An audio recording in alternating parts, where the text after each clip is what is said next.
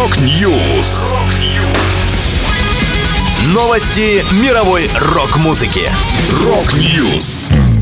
У микрофона Макс Малков. В этом выпуске Jane's Addiction планирует выпустить альбом Delain представили новую вокалистку. Sonata Arctica готовит продолжение акустического цикла. Далее подробности.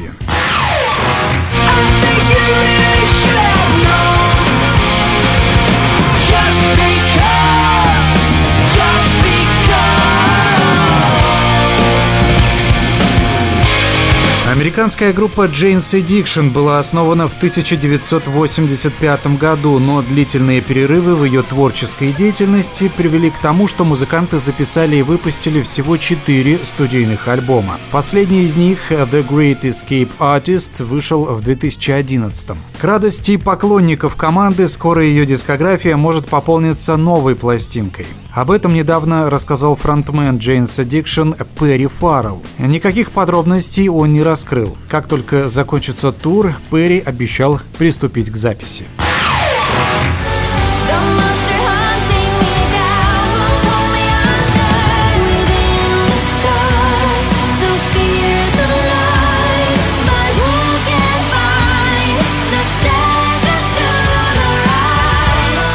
Голландские симфометаллисты Delain объявили новый состав. В группу вернулись двое оригинальных участников, гитарист Рональд Ланда и барабанщик Сандер Зоер. А новыми музыкантами стали вокалистка Диана Лея и басист Людовика Чиоффи. Свежий сингл Delain «The Quest and the Curse» содержит характерные для группы помпезные риффы, лощеные оркестровки, элементы металла, поп-музыки и электроники. Песня соединяет прошлое и настоящее и знаменует собой начало новой главы в истории коллектива. Напомню, шестой полноформатный альбом Delain «Apocalypse and Chill» увидел свет в феврале 2020 года.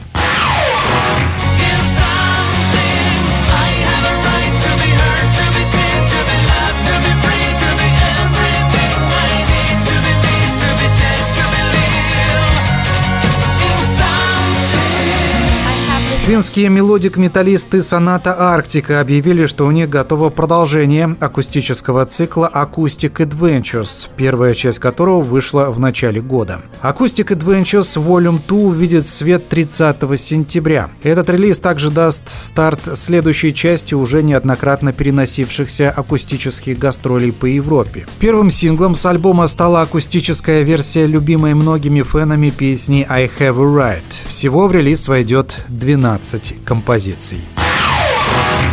Это была последняя музыкальная новость, которую я хотел с вами поделиться. Да будет рок!